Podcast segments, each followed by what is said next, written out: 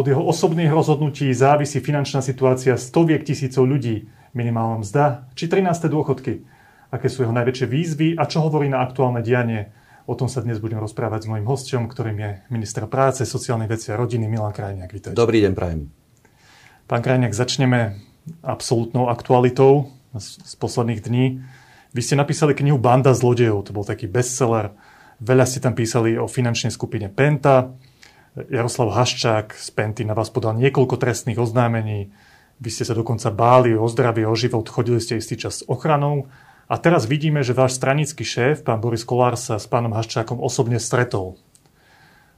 Ja sa vás na úvod chcem opýtať, či ste vedeli, že pán Kolár plánuje toto stretnutie, že chce ten problém. On tvrdí, že za tým je to, že sa chcel porozprávať, či útoky mediálne cez vydavateľstvo, ktoré písalo ktorého médium písalo pánovi Kolárovi, či to je úmysel pána Haščáka písať proti Borisovi Kolárovi, že si to chceli tak osobne vydiskutovať.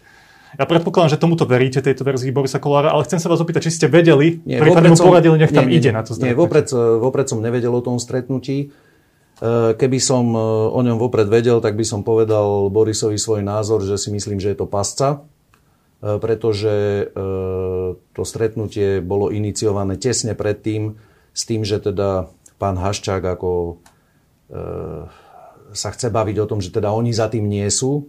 Ja osobne si myslím, že je to pravda, nie sú za tým len oni. Myslím si, že je to koordinovaný útok a dlhodobý e, strany Smer a pána Haščáka voči pánovi Kolárovi aj vlastne voči celému nášmu hnutiu.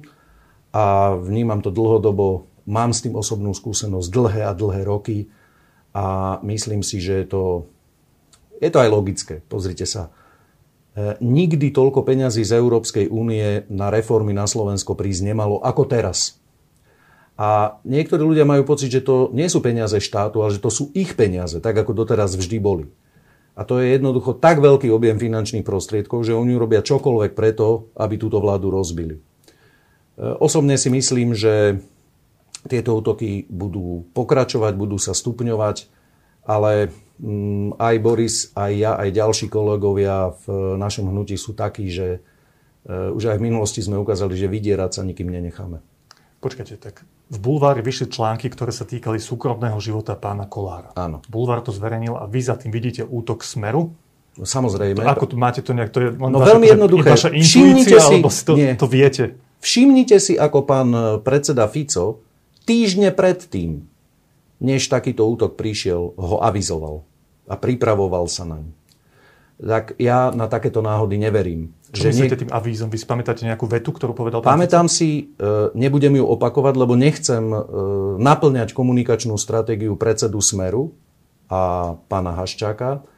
Všimnite si, ako sa vyjadroval pán predseda Fico týždne predtým, než e, tento útok prišiel a z toho vám bude jednoznačne jasné, že je to koordinovaná akcia. Dobre, pán Krajniak, ale vy si myslíte, že to, čo sa objavilo v bulvári o tých komunikáciách súkromných pána Borisa Kolára, nie je pravdivé? Nie je to pravdivé, je to, je to úplne rovnaké ako kedykoľvek v minulosti a preto je to, je to proste špinavá práca ľudí stojacich za pentou a priamo predstaviteľov penty ako cez kopírák postupujú klasickou dezinformačnou taktikou, že vezmete veci, ktoré sú pravdivé a včleníte do nich veci, ktoré nie sú pravdivé a potom je veľmi jednoduché e, položiť otázku, že a nie je pravda, že ste si písali s Nikom takým a takým? No písal, ale nie o tomto a nikdy som sa s ním nestretol. Ho, ho, ho, ho, ale písali ste si s ním dovidenia. Kolár to potvrdil. Že to je myš pravdivých a nepravdivých informácií. Presne tak. Tak ako vždy. Nepamätáte si e, na kauzu Lipšicové stádo alebo kauzu Gabora Grendela, kde to bolo to isté. Uniknutá komunikácia, do ktorej boli vtlačené veci, ktoré sa nikdy nestali.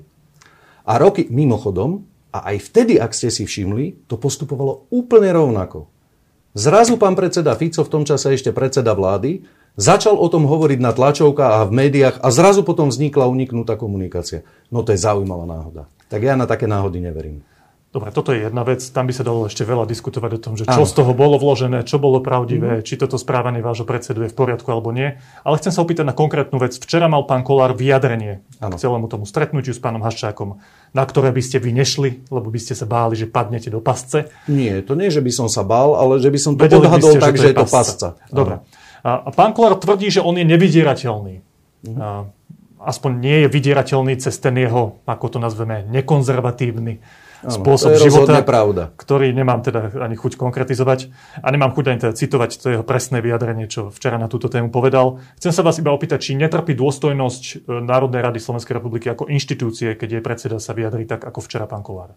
No obávam sa, že všetci vieme, že e, pán Kolár žije liberálnym spôsobom života, Neskrýval to za posledných 30 rokov. Všetky médiá a všetky sociálne siete o tom dávno vedeli ja sa netajím tým, že môj životný štýl je oveľa konzervatívnejší, ale e, v tomto zmysle to nie je nič nové, nič, čo by pána predsedu Kolára diskvalifikovalo, pretože je to známa vec 30 A teda rokov. ani nič, čo by vás vyrušovalo. No ako som povedal, ja rozhodne žijem teda iným životným štýlom ale to, že Boris je liberál a žije takýmto liberálnym životným štýlom, to je predsa o ňom známe 30 rokov. A ako sa vám to počúva ako konzervatívcovi, keď pán Kolár príde a povie na tlačovke nejaké takéto vety k nejakým životným situáciám? Že je to postoj liberála a môj postoj je iný. A myslím si, že je dobré, že aj liberáli a konzervatívci dokážu v slovenskej politike spolupracovať. A vychádzam z toho, že pokiaľ máme 90 rovnakých názorov na dianie v spoločnosti a na to, čo je treba urobiť, aby sme pomohli čo najviac ľuďom, tak som rád, že na tom vieme spolupracovať. Dobre, ďakujem pekne. Poďme teraz viac ku vám, ako k Borisovi Kolárovi. Ako vás poznám aj z toho, ako ste sa titulovali Posledný kryžiak, napísali ste knihu, tak máte radi históri- rád históriu. Sice fandíte futbalovému klubu FC Chelsea, o ktorom sa hovorí, že nemá žiadnu históriu takú slávnu. Hovoria tí neprajníci z Manchesteru a z Liverpoolu. Už má. Áno. A chcem ti povedať to, že ja vás vnímam ako človeka, ktorý rád by chcel aj v, tom, v tej histórii, v tých dejinách zanechať niečo po sebe niečo veľké. A predpokladám, že tak vnímate trošku aj tú vašu misiu na ministerstve práce, sociálnych vecí a rodiny. To by bolo príliš píšne povedať, že zanechať po sebe niečo veľké. E, ale áno, Chcel by som, aby keď z politiky odídem a niekto sa ma po rokoch opýta na káve, že a čo si ty vlastne v politike urobil, aby som vedel povedať konkrétne veci, ktoré po mne zostali a na ktoré budem môcť byť hrdý. To by Áno, som tak chcel. Môžeme sa hneď dotknúť jednej z nich, ktorá môže patriť medzi takéto veci. A to sú 13. dôchodky. Je to síce nápad strany Smer, ak sa nemýlim, ale aj vy ste hlasovali za tento návrh tesne pred voľbami. A prijal sa ten spôsob, ktorý ste vy zvolili, ako, ako nakoniec 13. dôchodok bude vyzerať, je trošku mm-hmm. iný, ako to plánoval Smer. a vy to trošku čom? rozdelíte. Mm-hmm. Ja, ja to v zásade zhrnem, opravte ma, ak sa mýlim. Tak ja som to pochopil tak, že tá presná, konkrétna suma, ktorá by šla všetkým dôchodcom, bude nakoniec iná. Nižšie príjmové skupiny s nižšími dôchodkami dostanú viac peňazí, tí, čo majú viac, dostanú menej. Tí, čo majú vyššie dôchodky, dostanú Presne menej. Tak. Áno. Áno, takže takto sa to rozdelí a v konečnom dôsledku, a to mi, to mi teraz povedzte prosím presne, ten balík peňazí, ktorý by šiel na tie smerácké 13. dôchodky podľa toho modelu, ako to mm. oni chceli, je menší v tomto prípade. Je to, dáme na to menej peňazí, ako keby sme šli podľa toho, čo chceli oni. Je to tak? Áno, je to takto. Minulý rok išlo na tzv. vianočné príspevky 150 miliónov eur. To je latka, z ktorej sme vychádzali. My sme vyčlenili na 13. dôchodky 300 miliónov eur. Keby sme žili mimo covidu a v normálnej ekonomickej situácii, tak by sme radi na to dali ešte viacej, ale aj tak by sme tie smerácké 13. dôchodky upravovali, pretože podľa nás boli nespravodlivé a poviem v čom. Podľa smeráckých 13 dôchodkov 20 tisíc sírvot by dostalo 138 eur ako, tri, ako 13. dôchodok. Podľa našej verzie dostanú 300 eur, to znamená tú najvyššiu sumu, ktorú jedna osoba môže dostať. 130 tisíc invalidov by dostalo 209 eur. Podľa tej našej verzie 13 dôchodkov dostanú 300 eur.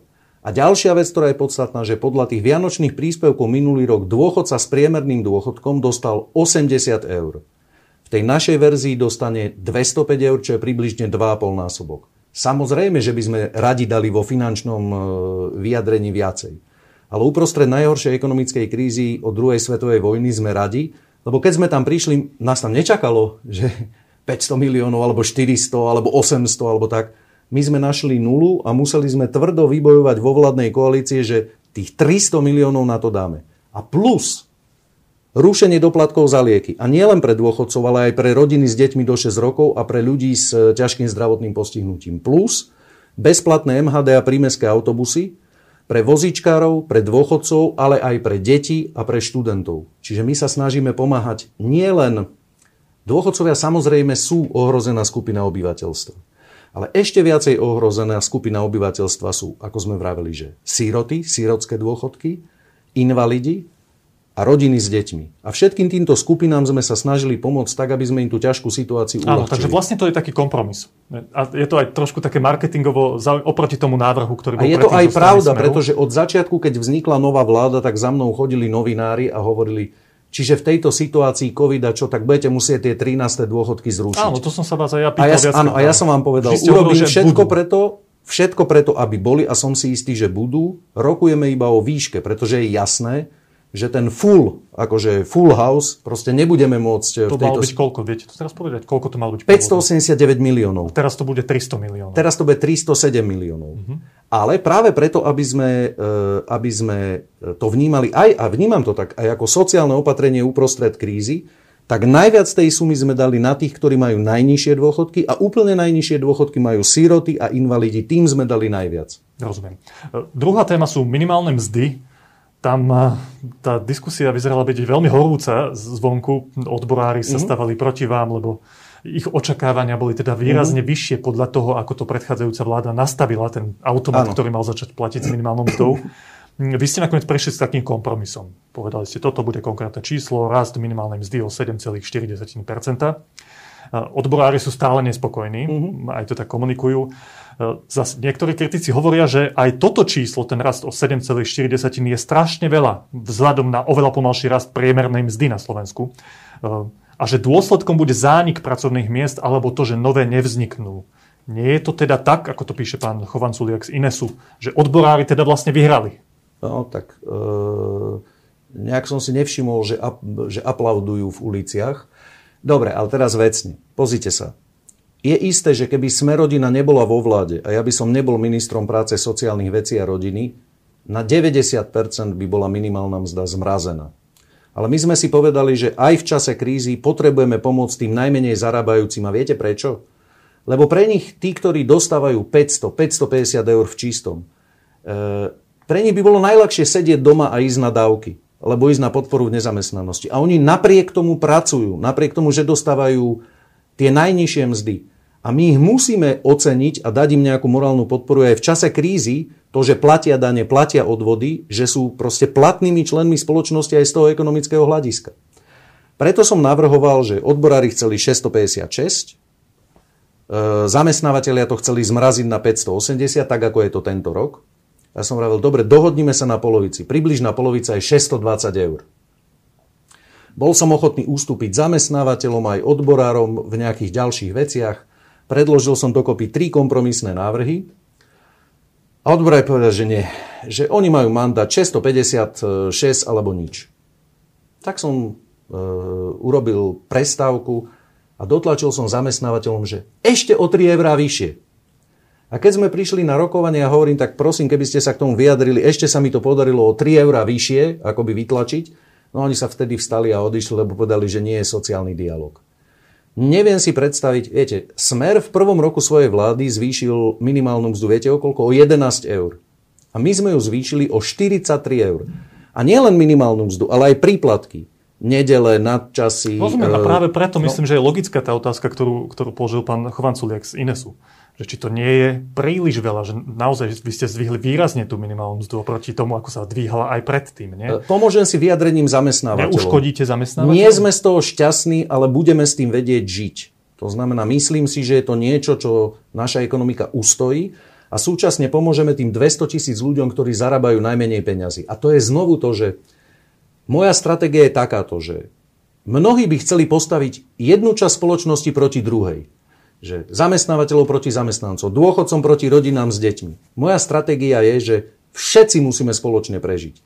Každý musí dostať aspoň trochu pomoc, aspoň v niečom, aby sme spoločne cez tú krízu prešli a potom sa môžeme baviť o ďalších opatreniach, ktoré môžu pomôcť jednej alebo druhej skupine. Ale v tomto som ja tiež hral presne na to, že dohodnime sa. Pozrite sa, nebude to 656, ako v čase proste ekonomického rastu, keď 10 rokov nám rastla ekonomika, ale bude to o 43 eur viac. Zamestnávateľ som povedal, dobre, a zase, aby aj v niečom aj, aj, aj vy ste mohli prežiť tú ekonomickú katastrofu, tak tie stupne minimálnej mzdy, ktoré sa zvyšujú o násobok, sa zvyšujú budúci rok o, o to isté, že keď máte 580 plus 43 je 623. Keď máte tie ďalšie stupne, tak to znovu pôjde o 43 eur, že nie o násobok. Čiže každému som v niečom sa snažil ustúpiť, aby to bolo pre celú spoločnosť ako takú ustojiteľné a aby sme e, ekonomicky v tej kríze fungovali. Že vy ste v tom a budem tak pokračovať ako, aj ďalej. Ako ideológ, ktorý je na strane zamestnávateľov, myslí si, že teraz na Slovensku viac treba pomôcť zamestnávateľom, podnikateľom. Nie. Ani ste neboli na strane tých zamestnancov, musíme ja som sa, nie. vydávať istoty. Vy Mojou ste boli úlohou... človek, ktorý to medioval celé. Nie. A hľadal kompromis. Nie, ja som bol na strane zamestnancov, ale snažil som im zvýšiť minimálnu mzdu takým spôsobom, aby s tým zamestnávateľia vedeli žiť. Rozumiem. A to, sa mi po... a to je práve ten paradox, že ja mesiace a mesiace rokujem a snažím sa tých zamestnávateľov k niečomu akoby dotlačiť. A keď sa to podarí, tak e, zástupcovia KOZ e, sa zdvihnú a povedia, že, oh, že to je málo.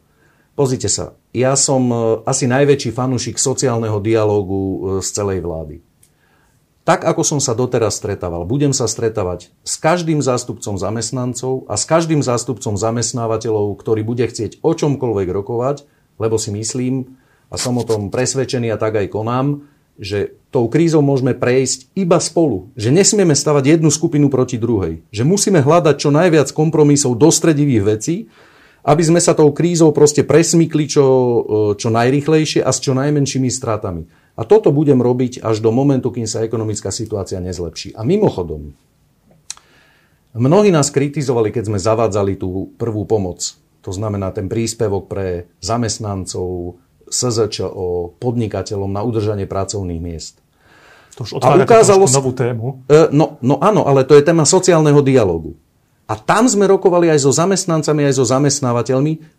Každý z nich bol v niečom trochu nespokojný, ale povedali, dobre, uvidíme, či to bude fungovať. A ukázalo sa, že v auguste nám klesla nezamestnanosť. Čiže zafungovali tie opatrenia. Ochránili sme pol milióna pracovných miest.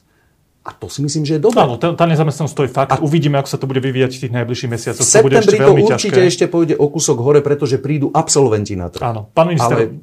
13. dôchodky, aj minimálna mzda, to sú témy, o ktorých sa rozprávame na Slovensku už dlhšie, mm-hmm. ale keď sme začali túto tému, tú diskusiu o nejaké veľkej veci, ktorá by tam mohla po vás ostať, tak jedna taká téma už trošku je vo vzduchu a to je tá nejaká zatiaľ len taká menej jasná idea o tom, že rodičia, ľudia, ktorí majú deti, viac detí, ktoré sú, ekonomické, ktoré sú ekonomicky aktívne, tak tieto deti by mohli prispievať nejakým spôsobom na vyššie dôchodky svojich rodičov. Dokonca tam na to máte odborníka, pána Vladimíra Palka, ktorý sa tomu už pár rokov venuje.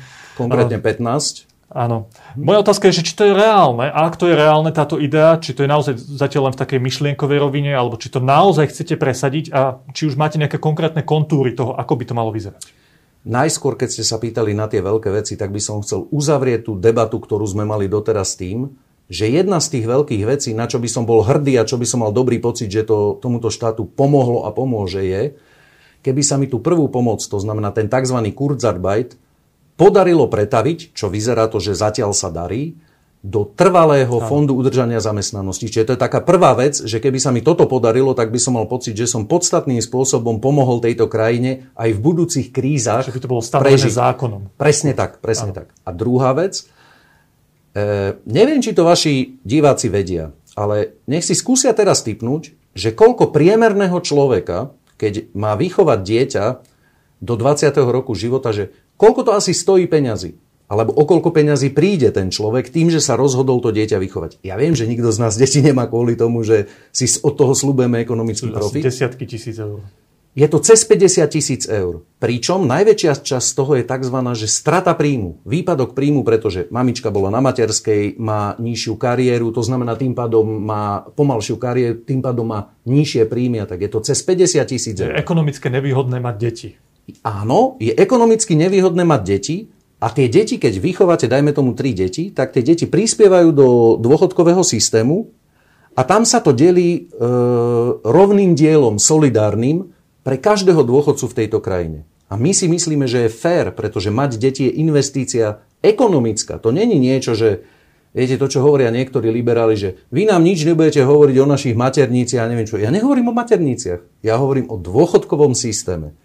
A keď dieťa je investícia, lebo, lebo pracujúce dieťa prispieva každému do dôchodkového systému, tak by sme asi mali zohľadniť, že ten, kto vychoval tri deti a mohol mať o 150 tisíc eur navyše, ale ich nemal, lebo vychoval tie deti, tak aspoň malé poďakovanie má byť v tom, že pri tom dôchodku to bude zohľadnené. A to je ten rodičovský bonus. Tej filozofii rozumiem, Palko, pýtam sa na konkrétnosti, že či teda docent Palko, existuje docent konkrétna vízia toho. Existuje, hneď vám poviem, že niekoľko variant, ako to môže byť. Alebo v zásade dve sú zásadné. Ale docent Palko presvedčivo preukázal, čím viac detí mamička má, tým nižší má dôchodok. A to je nelogické, veď ona predsa prispela ak tie deti sú pracujúce, preto menej, nie len menej na svoj, robila. presne tak, nie len na svoj dôchodok, ale aj na dôchodok ostatných ľudí a preto si zaslúži, aby mala minimálne rovnaký dôchodok, ako majú tí ostatní, veď ona zainvestovala do nášho ekonomického systému desiatky a desiatky Tomu tisíc eur. ako to zrealizovať? Vieme to zrealizovať dvomi spôsobmi, e, ktoré sú na stole. Bude to ten tzv. asignačný model. To znamená, každý z nás dostane možnosť, v prípade, ak je v dospelom veku, zarába, platí dane a odvody, aby mohol asignovať tých častých dôchodkov priamo svojim rodičom. Že to pôjde do toho dôchodkového systému, dajme tomu do sociálnej poisťovne, ale nejaká časť z toho pôjde priamo jeho rodičom. To neznamená, že niekto by platil viac. Vôbec o tom nehovoríme. Plati, ten systém bude nastavený tak, že platiť bude každý rovnako, ale čas toho bude môcť dať priamo svojim rodičom. A druhá možnosť je, že e, to pôjde priamo cez odvody. To znamená nejaká časť odvodov, dajme tomu. E, ale berte to naozaj ako príklad. To je jedno, že ako sa dohodneme, ja neviem, 2% alebo koľko z odvodov, čiže v tomto prípade nie z daňovej asignácie akoby, e, pôjdu takisto priamo rodičom toho človeka. Ale akou formou to urobíme, to je, povedal by som, vecou techniky. Podstatné je, že sa nám podarilo do programového vyhlásenia vlády presadiť, že tento princíp že keď niekto investuje ekonomicky a tým zásobuje finančne dôchodkový systém pre všetkých, aj pre tých, ktorí nemajú deti, my nikoho nenútime mať deti, alebo dobre viete, že sú aj ľudia, ktorí by chceli a nemôžu mať deti, no ale oni majú oveľa vyššie dôchodky, pretože z hľadiska pracovnej kariéry dosahujú vyššie príjmy a tým pádom majú aj Dobre, vyšší dôchodok. Pán minister, viete v tomto momente povedať, že keď skončíte, tak určite po vašej ére na ministerstve sa bude dať povedať, že ľudia, ktorí majú deti, budú mať vyššie dôchodky ako doteraz, lebo sa zohľadní, že mali tie deti a že ich mali niekoľko. Myslím si, že je vysoko pravdepodobné, že tí, ktorí vychovali deti, budú mať e, vyšší dôchodok o ten rodičovský bonus, nech už bude technicky naformulovaný akokoľvek. Áno, považujem to za vysoko pravdepodobné. Ale berte to tak, že to je ústavný návrh zákona, okrem iného o tom dôchodkovom systéme, čiže dobre viete, ako to je, ale považujem to za veľmi vysoko pravdepodobné. A je to pre vás veľmi vysoká priorita? Tak je, to, je? je to pre mňa vysoká priorita, áno. Ďakujem pekne. Posledný okruh sa týka takých praktických otázok, ktoré sa týkajú najbližších týždňov, mesiacov tejto vlády. Veľkou výzvou je voľba nového generálneho prokurátora. Všetci si pamätáme, ako to vyzeralo pred 7 rokmi a aký bol veľký problém na Slovensku mať dobrého generálneho prokurátora a aké to je dôležité. Vy ste celkom blízky človek k Danielovi Lipšicovi. Zdá sa, že on nakoniec na tú funkciu generálneho prokurátora kandidovať nebude, potom ako pani prezidentka mu dala jasný signál, že sa jej to nepáči.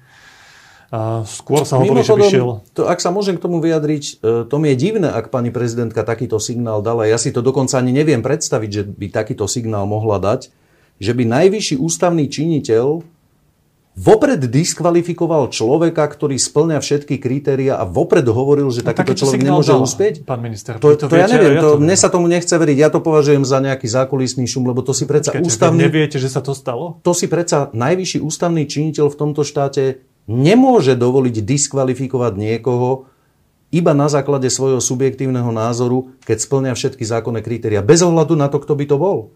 Ja pani myslím, prezidentka jasne, môže mať názor, pani prezidentka môže mať názor, že, e, že, že ten kandidát je morálne vhodný alebo nevhodný, alebo tak to je, to je samozrejme, to je samozrejme jej, jej právo a nikto na to nemôže siahať. Ale vyjadriť sa, že, že mal by byť diskvalifikovaný niekto, že niekedy pôsobil v politike, no to považujem za veľmi nefér, viete, lebo napríklad konkrétne ten Daniel Lipšic 20 rokov bojoval s mafiou.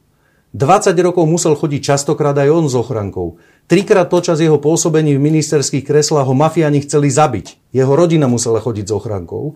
A na to povieme, že joj, ale prepáč, ty si bol politik. Ja si myslím, že máme pozerať, že, či niekto bol dobrý politik alebo zlý politik, či bol dobrý advokát alebo zlý advokát, či bol dobrý sudca alebo Rozumiem. zlý sudca. Pán minister, vy by ste podporili Daniela Lipšica, keby kandidoval na tú funkciu? Keby, keby som bol v parlamente a kandidoval by, určite by to bol jeden z úplne najhorúcejších kandidátov, nad ktorým by som a uvažoval. A tiež tomu rozumiete tak ako ja, že teda do toho nepôjde?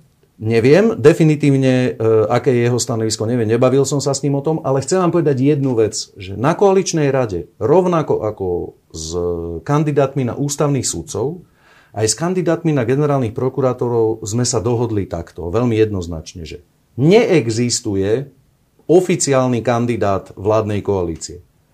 Vypočujeme si verejné vypočutie každého kandidáta, a na základe toho sa poradíme, že či teda vieme nájsť, že aha, dobre, tak tento bol asi najlepší a tak budeme postupovať. Má hnutie sme rodina svojho Ako favorita? sa, máme niekoľko kandidátov, ktorých považujeme za dobrých. Kto to je? Nebudem hovoriť verejne, pretože by ich to mohlo diskvalifikovať. Ale e, ak ste si všimli pri tých ústavných sudcoch, to prebehlo veľmi jednoducho. Každý hovoril, že aká to bude bitka v parlamente a čo. Vypočuli sa veľmi podrobne mimochodom, dve hodiny myslím každého grílovali Vypočuli sa všetci kandidáti a na prvýkrát parlament zvolil, dokonca myslím, že ústavnou väčšinou Áno. a je hlasmi opozičných poslancov dvoch kandidátov. že to bude podobne aj pri Ja si myslím, že to tak môže dopadnúť aj pri generálnom prokurátorovi. Áno, ďakujem. Posledná otázka. V parlamente je návrh zákona, ktorý sa týka potratov. Nie konkrétne dĺžky, kedy môže žena ísť na potrat a tak ďalej, ale tých okolností okolo podmienok a tak ďalej. Ako budú hlasovať poslanci hnutia Smerodina? E, ako viete, už 5 rokov naši poslanci majú v tomto zelenú kartu. To znamená, nemáme e, stranickú líniu v otázkach ochrany života a každý bude hlasovať podľa svojho najlepšieho vedomia a svedomia. Ja osobne, keby som v parlamente bol, by som tento návrh podporil. Predpokladám, že hlasovanie poslancov nášho klubu bude približne e, pol na pol. Ďakujem veľmi pekne za túto odpoveď. My budeme o chvíľočku pokračovať ešte s niekoľkými otázkami od našich eh, divákov, čitateľov, ktoré nájdu potom na našom Facebooku. Ale v tejto chvíli vám veľmi pekne ďakujem za to, že ste prišli. Pekný deň želám, všetko dobré.